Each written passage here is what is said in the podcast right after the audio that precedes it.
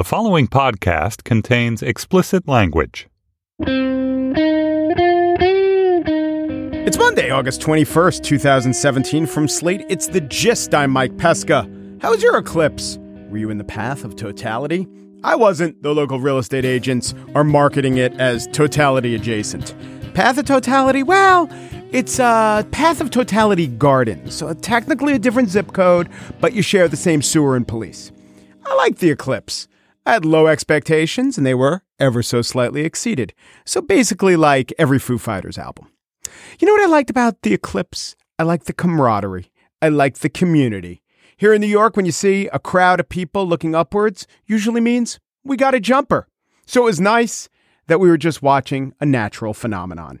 Though jumping can't be that too. And of course, there are always lots of large gatherings in New York, but you know, I was thinking to myself, this one felt different. I was trying to figure out why. So I was going through all the other gatherings where a bunch of people get together, you know, gatherings like sport events or St. Patrick's Day or the 4th of July or the 190 parades we have, New Year's Eve. So what made this one different? And I figured it out. No one was drunk. It was a large gathering, a brief gathering, but a large gathering, which, unlike all the other ones, you didn't see Fitzy and Sully deciding to get into the spirit a little early, or a bunch of girls on the LIRR from Commack riding and pre gaming, or uh, the Ruspano brothers didn't seek to pair their world famous parking lot 12 sausage with tall boys and a couple of flasks disguised as binoculars. No one got blotto except the sun by the moon. Kind of refreshing. On the show today, I spiel about the parallels of the Obama administration and the Trump administration on race relations. It turns out that it's the subtle racism that's actually a little bit better than the overt racism that kills people in cars. But first, Malcolm Gladwell has just completed his second season of Revisionist History. It is an excellent podcast. And do I have questions?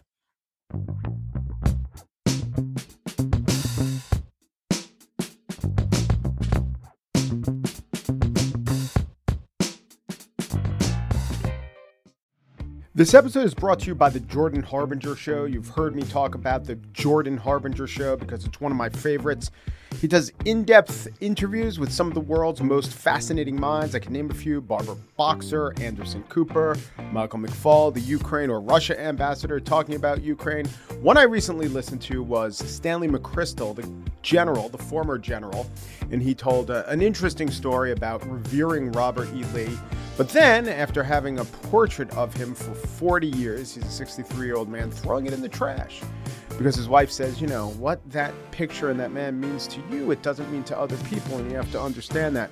And then in the interview, they got around to the point where McChrystal talked about that interview in Rolling Stone magazine that pretty much ended his career, where uh, got to the desk of Barack Obama and it had McChrystal saying, unflattering things about the war effort and just how he talked to his wife and how they decided not to be bitter and not to wallow in it. He could have taken some shots at the process, the reporter, or the president at that point, but he didn't. It was just an overall good interview. It was facilitated by Jordan's excellent interview style.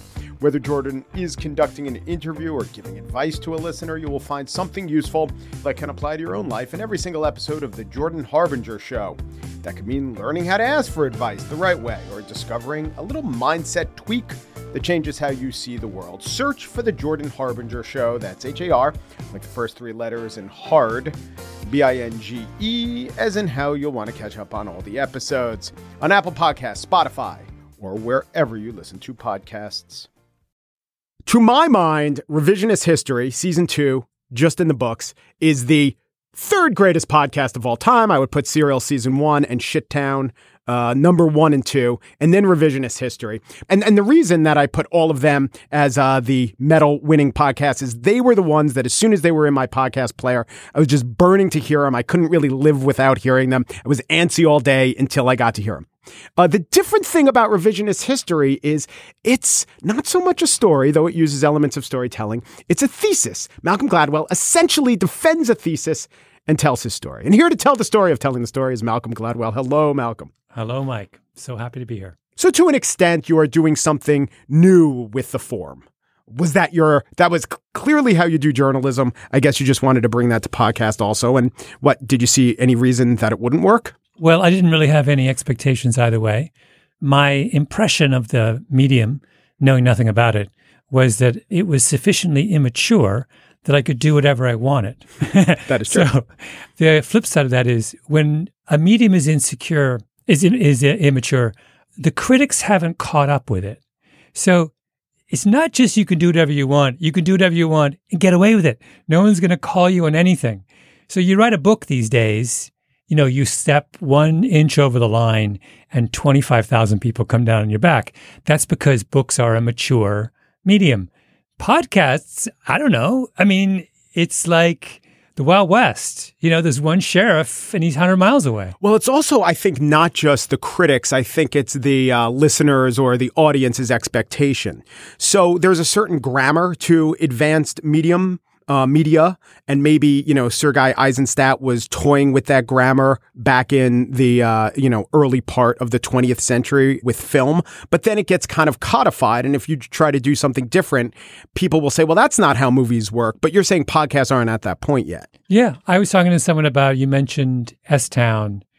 Uh, Did you say Shit Town? Shit Town. Yeah. All right, Shit Town. um, which a I totally loved and gobbled up in no time and was obsessed with like everybody else. And B had a million problems with. Mm-hmm. And not one of those problems prevented me from enjoying it. Yeah. Which is genius. That's the way, that's an immature medium. It's like we haven't kind of codified and hardened our critical positions. So we're like, what they just did was outrageous and I loved it. Like, yeah. To me, that, that's just, that's, that's, that's beautiful. Well, let's take a specific episode of your season of revisionist history where I had that exact reaction, mm. which was the country music versus rock music's ability to break your heart. Yeah. And I disagree. I think I disagree with the premise overall, though yeah. you narrowed it, so it's hard to disagree with. Um, what you did is you looked at a list of the greatest country songs of all time and a list of the greatest rock songs of all time, and Splish Splash is on the greatest rock songs, and there are some amazing George Strait songs on the greatest country songs yeah. in, as far as the ability to break your heart. Now, I said, this is an interesting thesis. I see what he did as a rhetorician. I see what he did by limiting it to the list of the greatest, but you could find many, many rock songs with great lyrics that will break your heart. Now, do you agree with that so far? That you could find many rock songs with lyrics that'll break well, your heart? Yeah, there's a good, because there's been a million rock songs. Mm-hmm. So can you find a couple that break your heart? Yeah, the question is, in the main, does the genre lend itself to that particular kind of emotional reaction.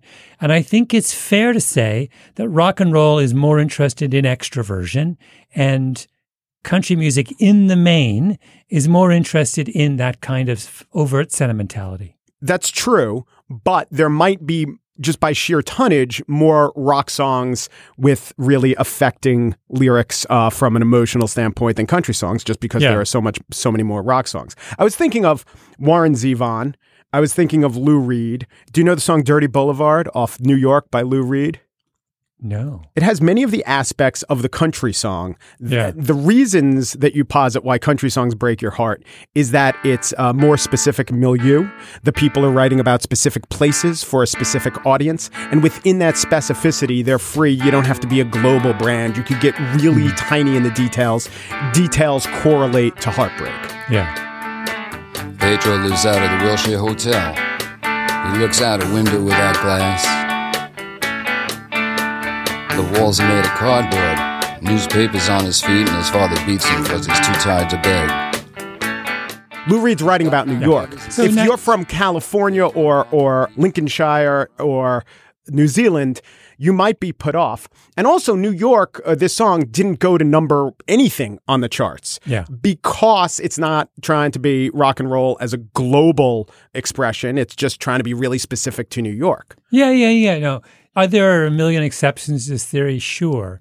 The fun of theories is not Yes. the extent to which they are correct. Mm-hmm. It's the extent to which they're incorrect. I agree. and I think this is an example of the form not being mature enough. So it maybe a different form would say you'd improved your thesis. Yeah. But I just got off on the joy of exploring the idea. Yeah, yeah. I mean, Yeah. and that, you know, revisionist history, when I think of those episodes, there's all kinds of different things I'm trying to do. In some of them, I'm trying to make a very, very serious moral point.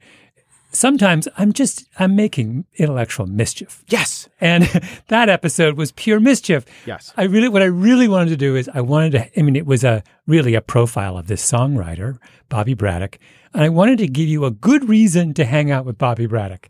And what's the best reason that I can come up with to hang out with Bobby Braddock is to hang a really interesting theory on him.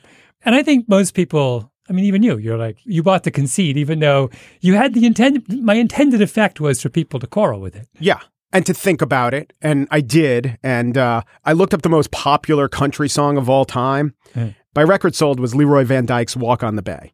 And they estimate that something like one and a half million copies were sold. Compare that to the biggest selling rock song in the summertime by Mungo Jerry, 30 million.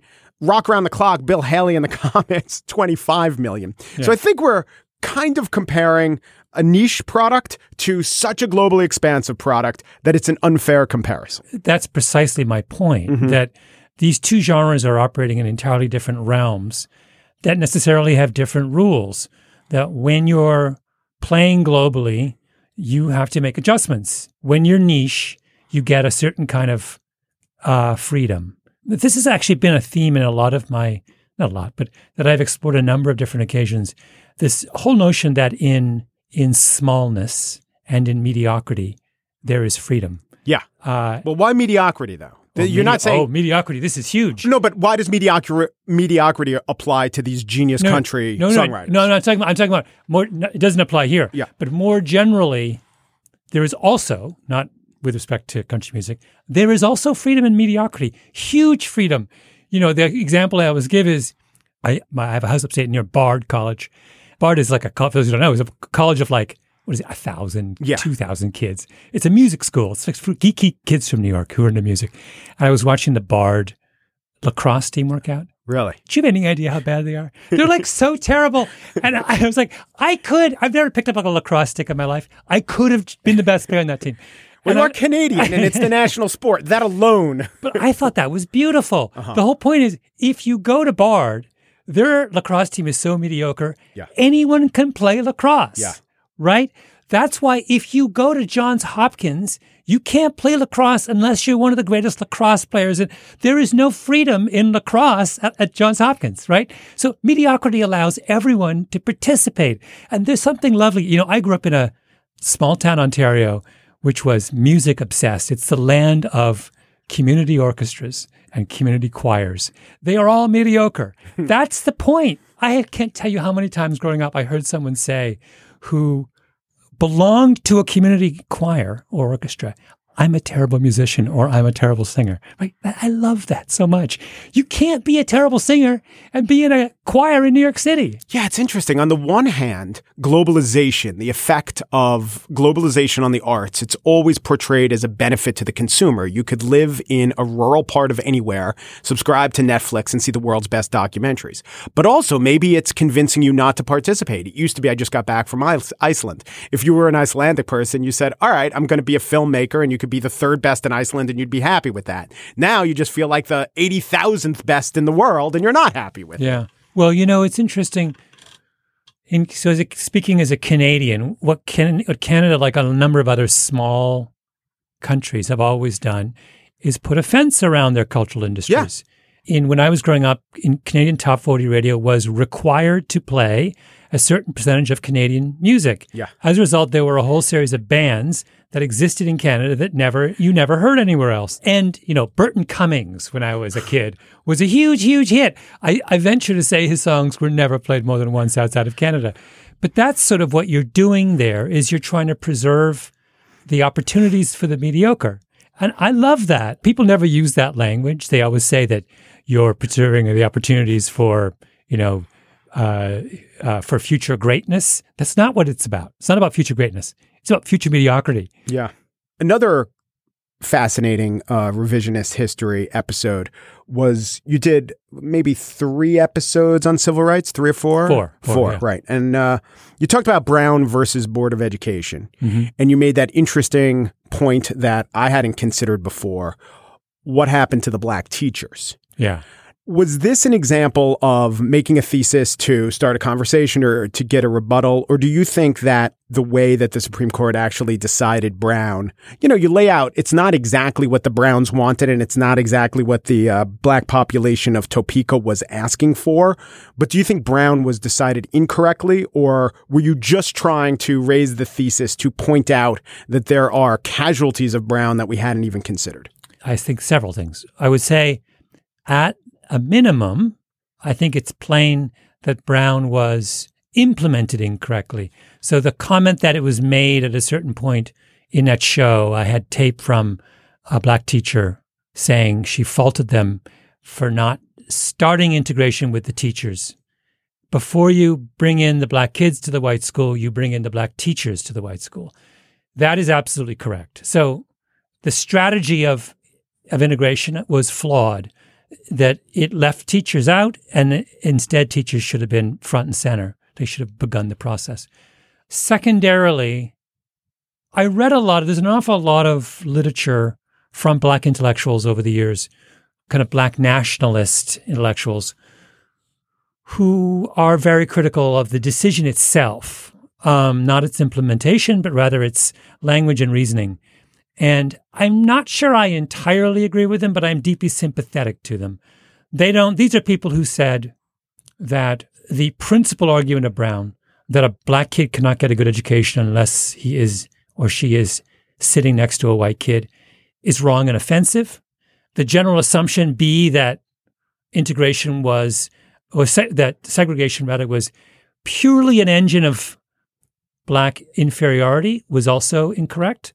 And thirdly, that it might not have been a bad idea to call the kind of white bluff in 1954 and said, You want separate but equal? All right, make separate equal. Yes. That's the, that was the whole crux of it. That it seemed that the, the Supreme Court, the Burger Court at the time said separate but equal isn't equal, so we must end separation. There was another way to decide that, to square yeah. that circle. Separate but equal isn't equal, so let's make them equal. Yeah. yeah. Now that's I'm very, very, very mixed feelings about that argument. I don't know.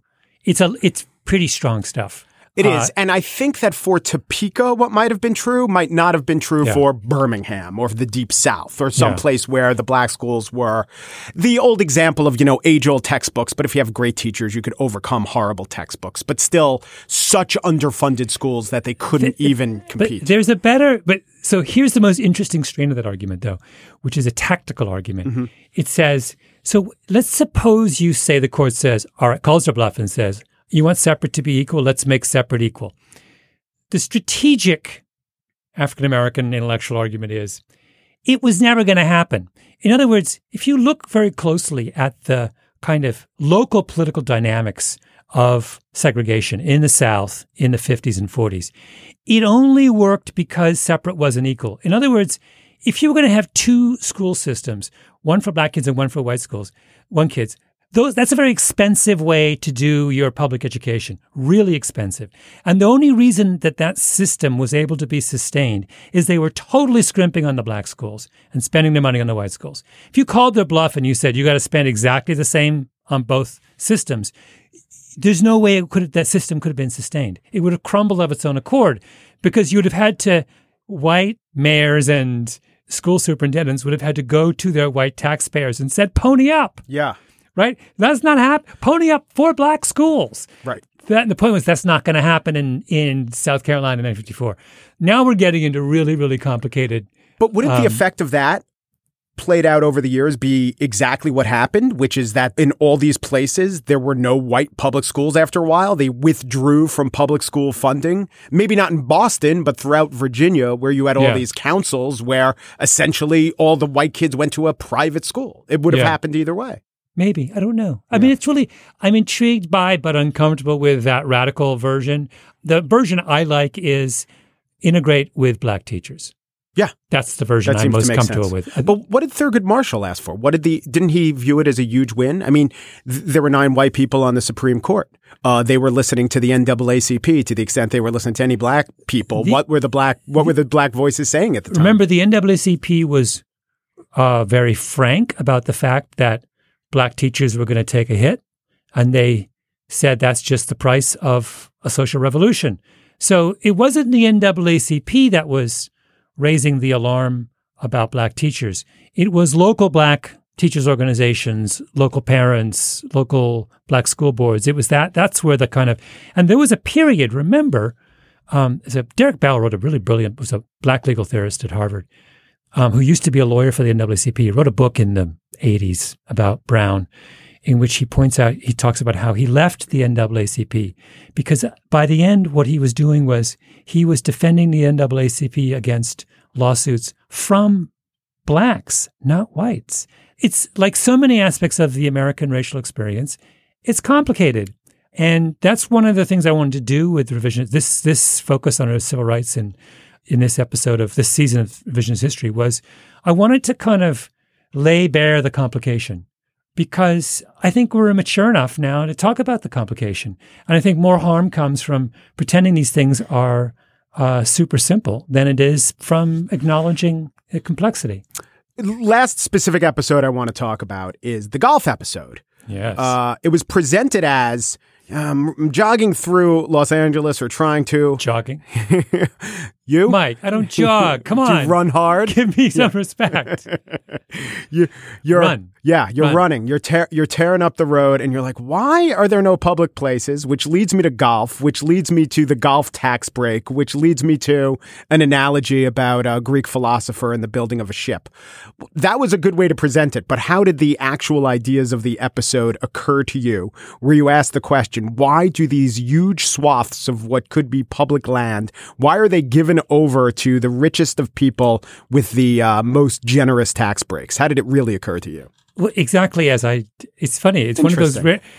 I I literally have for years been staying in the pool house of my friend in Brentwood, and like everyone in Brentwood who runs, I run around Brentwood Country Club, and I became increasingly annoyed by the fact that I'm running on this little rocky strip, and there's this magnificent, the only park in Brentwood. There are no parks in Brentwood. I mean, there's there's the canyons, but I sometimes run in the canyons. You're running straight up for four miles. It's not exactly conducive to a nice afternoon run. And I was just like, I don't get it. And then more than that, I, what I didn't understand is I didn't understand how they existed given the potential property tax hit. You know, I'm a home, homeowner. I pay property taxes. Like every homeowner in America, I'm stunned at how much I pay in property taxes. So here's this 250 acre, essentially park privately owned in the middle of Brentwood. How on earth do they afford it? So that's what got me going on this. And I, initially, I had this. I used to joke for years. I would joke that I really wanted to join Brentwood Country Club or LA Country Club, and then lead a public campaign to rescind their. Once I learned they got a tax break, Yeah. to rescind the tax break, which would force them to sell the land and distribute the proceeds to their owners. That is Yeah. to say, the members. You realize by putting this out there, you've totally submarined your potential membership, but that's okay. so I was I would always joke, you want the quickest way to make twenty million dollars in Los Angeles is to find a way to join LA Country Club and then campaign for their tax break to be rescinded, and they'll be forced to sell. What's ten billion divided five hundred ways? That would be your cut. so that was the joke I told, but then I really, you know, I never wanted to do that. But I began to realize that that was. I just thought it was a. It's an incredibly cool story about how privilege persists. And then I just after that I was like off to the races. I, you know, you know. And then I found that philosopher who I thought was fantastic, and And the idea is what was what's his name? Do you remember? Theseus? No, I can't it's remember. the ship of Theseus. The, yeah, Theseus's ship. Yeah. And so the idea is if you rebuild his ship plank by plank as he's sailing, and then when he comes back to harbor, if every plank uh, is different from the plank he left with, is it an entirely new ship? Yeah. Which is an interesting question about change in general. Yeah. And it does have specific applications, say, to the tax base of Brentwood and other things in life. Yeah. But then again, are we ever really different people if all our cells uh, replicate Well, that's you know this is this is why it's such a great argument because it applies to virtually everything. The answer is you are not the same human being as you were six months ago or five minutes ago, or you've changed. Your cells are turning over even as we speak. Yeah. So the the notion that you, Mike, of this moment are the same Mike that I met two weeks ago is a, a useful fiction, a fiction about identity that we have cultivated in order to make our lives easier. But there are all kinds of fallout for that. So, for example, I hold you to, speaking much more generally and metaphorically, um, I hold you to very unfair standards when I say, well, Mike, two weeks ago, you thought and said X, and now you're contradicting yourself, as opposed to saying, you're a different person now. You've had two more weeks in the world. Why wouldn't you think differently about something? I mean, it calls into question all of the assumptions we have about the consistency Yeah. of of individuals about who they are and what they think and what they say. Or groups uh, to take it to sports. Well, I'm a Yankees fan because in the 1970s, these guys were on the team. Well, once there's 100%, or the Derek Jeter team, now that there's been 100% roster turnover from the days of Jeter and Posada, are they still the Yankees? Well, Yeah. you could, I guess, argue that the Steinbrenners own them. It seems to me that the way to identify something is still the same is very much caught up with the branding of the entity. So the sh- if the ship is called the ship, if the ship was called collection of planks, then we would say it was different. Yeah. The Democratic Party, right? Yeah. It's like, well, the Democratic Party was uh, filled with members of the KKK. But now, since there's been a complete turnover of the Democratic Party, we view it as different enough when we need to, or the same just because of the branding of the overall idea of it. So Yeah, much brand- depends upon that. Branding is a is an is a is a contrivance, Yes. a largely 20th century contrivance that is invented to deal with this very issue. Yeah. Right, to give some semblance of continuity to things that have to things that are in constant state of flux. Right. Right. The- and if we brand McDonald's French fries as McDonald's French fries, but we change all the important ingredients, are they still French fries? they are not. and that is another episode of Revisionist History, Malcolm Gladwell's podcast on the Panoply Network. All of season two is in the books and on your podcast player. Thank you, Malcolm. Thank you, Mike.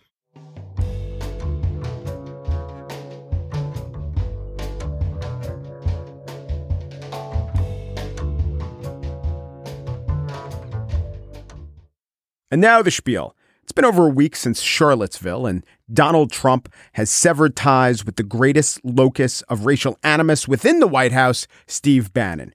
Well, the most insensitive on issues of race, other than himself, that is. Since then, since Charlotte, his popularity has suffered. Polls have come out. Uh, the issue of Confederate statues that has moved to the fore, but no polling organization has taken a comprehensive measure on race relations in the United States. They don't seem good to me, but what do I know? Then again, race relations often seem bad to Americans. At the end of the Obama presidency, Americans were sour on the progress of racial relations. Here's CNN reporting. This new CNN ORC poll is striking in that it shows a majority of Americans, 54%, say relations between blacks and whites in the U.S. have worsened under President Barack Obama, 57% whites and 40% blacks. Actually, I hate this form of question. We're not asking people of one race, hey, what do you think of people of the other race? If you did that time and time again, like they do with Do you approve of the president? Simple question, consistent question asked all the time. If pollsters called up black people and say, What are you thinking of white people? And if pollsters called up white people and said, What are you thinking of black people, Latinos, Asians? We'd get decent data and we'd know what it meant. Asking Americans, What do you think of race relations? That could mean so many things. It can be if you're asking a black person, do you think white people hate you? Do you think they hate you more than they did a week ago? Or it could be a black person answering, I think things have gotten harder for black people. Or it can be a white person answering, I dislike blacks more than I did a year ago. Or it could be a white person answering, I don't, but I think my neighbors do. Or maybe the white person's answering, you know, no one I know has changed on our opinion of blacks, but I think the blacks hate us more. This is such a nebulous question. And also, it often has a temporal dimension too, right? Do you think race relations have improved? Oh my God, since when and by who? And basically, we're asked to imagine about what we thought of in the past and compare it to what we think of now if we can accurately remember in the past. I mean, it's so bad, and the question could be interpreted in so many ways that what we have basically is a proxy for how many stories of racial animosity are you seeing on the news? And given that the number one news channel for white America is the Fox News channel, yeah, race relations don't seem good. Here was Geraldo Rivera at the end of Obama's term, so about the time that that CNN poll came out, talking about race relations. To me, the president has failed most profoundly in the area of race relations. Why? Because the problem, yes, there is a terrible problem with police brutality, but it pales in comparison to the ghetto civil war that's going on. This black on black violence is not to be ignored. It's not to be minimized. And I have never seen the president get engaged when it was an African American killing another African American or two gangs killing and, and an eight year old is, is killed Why in the, years in the crossfire. ago? Yeah, except the president did that all the time. President Obama did. Maybe conservatives didn't hear it because Obama didn't come out and say, we've got to stop having black kids killing black kids. Actually, he did say that, but that wasn't his major point of emphasis. How he would say it is, we've got to take the guns out of the hands of people who are killing other people black hands, black guns, black bodies dropping in the street might have been implied, but he talked about guns, not race, and I guess Fox News only hears stories about race. Here was Barack Obama addressing a joint session of Congress after the Newtown killings, talking about a girl who played at his inauguration and was killed in Chicago. She was 15 years old. She loved fig Newtons and lip gloss. She was a majorette. She was so good to her friends, they all thought they were her best friend. Just three weeks ago, she was here in Washington with her classmates, performing for her country at my inauguration. And a week later, she was shot and killed in a Chicago park after school, just a mile away from my house. President Obama really did try to achieve racial progress. Pollsters from Pew found that black Americans gave him credit for trying, and a slight majority said his efforts succeeded. 51% of black Americans said Barack Obama made progress toward improving race relations. 34% said he tried but failed. Among whites, however, 28% said Barack Obama made progress, 24% said he tried and failed. 32% said Barack Obama made race relations work. That number was in the single digits uh, when asked of black Americans. Now, I'm going to say this. If you think Barack Obama made race relations worse by what? Always talking about race? By bringing up racism? Then I think your answer to have race relations improved is negatively correlated to race relations actually having improved. You know, there was never such a poll that I'm going to imagined or described. But I'm sure if you asked whites in the antebellum South, how are race relations? And then you asked them the same question during the Reconstruction era, you would get an overwhelming majority saying worse, much worse. In some ways, to a not insignificant number of white Americans, how our race relations really mean have blacks made progress, perhaps implied at your expense. Now, all of this my problem with the race relations question, thinking about race relations under Obama, which were said to be so bad, so bad that President Trump campaigned on the slogan of how much worse can it get? Yeah, the answer is a lot. But the reason I was thinking about this is that we don't have a good poll post Charlottesville on race relations. And I know we're going to do that classic thing of how are race relations, which mean, can you tell me your perception of other people's perspective? Fantastic. Here's what I want I want a pollster to ask Americans Is Donald Trump doing an effective job on issues of race? And I hope they follow up with Is Donald Trump a better president than Barack Obama when it comes to issue of racism and race relations? And finally, they should ask In the years to come, do you expect there will be an increase in racism in the United States under President Trump or less racism in the United States under President Trump? Might want to break it out into do you think there'll be an increase in anti black racism or an increase in anti white racism? Those numbers will be really illustrative. And I think if those questions are asked, there'll be some telling answers on many sides. Many sides. That's it for today's show. Dan Schroeder produced the show. Today he was my sun and my moon, and I would stare at him and think, huh, my retinas are burning. Mary Wilson is a just producer. In 1998, she registered the domain Eclipse for a World Wide Web haircutting experience, and it is just now paid off. Steve Lickteig is the executive producer of Slate Podcast. You know, on most days, days without an eclipse, he is right there, smack in the middle of the solar event that is not happening. I call it the path of banality. The gist trying to generate excitement for a curve in a plane surrounding two focal points such that the sum of the distances of the two focal points is a constant for every point in the curve. The ellipse. Ellipse 2017. Got your ellipse glasses? No? I should give it up? Stop trying to make ellipse happen? Okay. Umperu, depperu, duperu, and thanks for listening.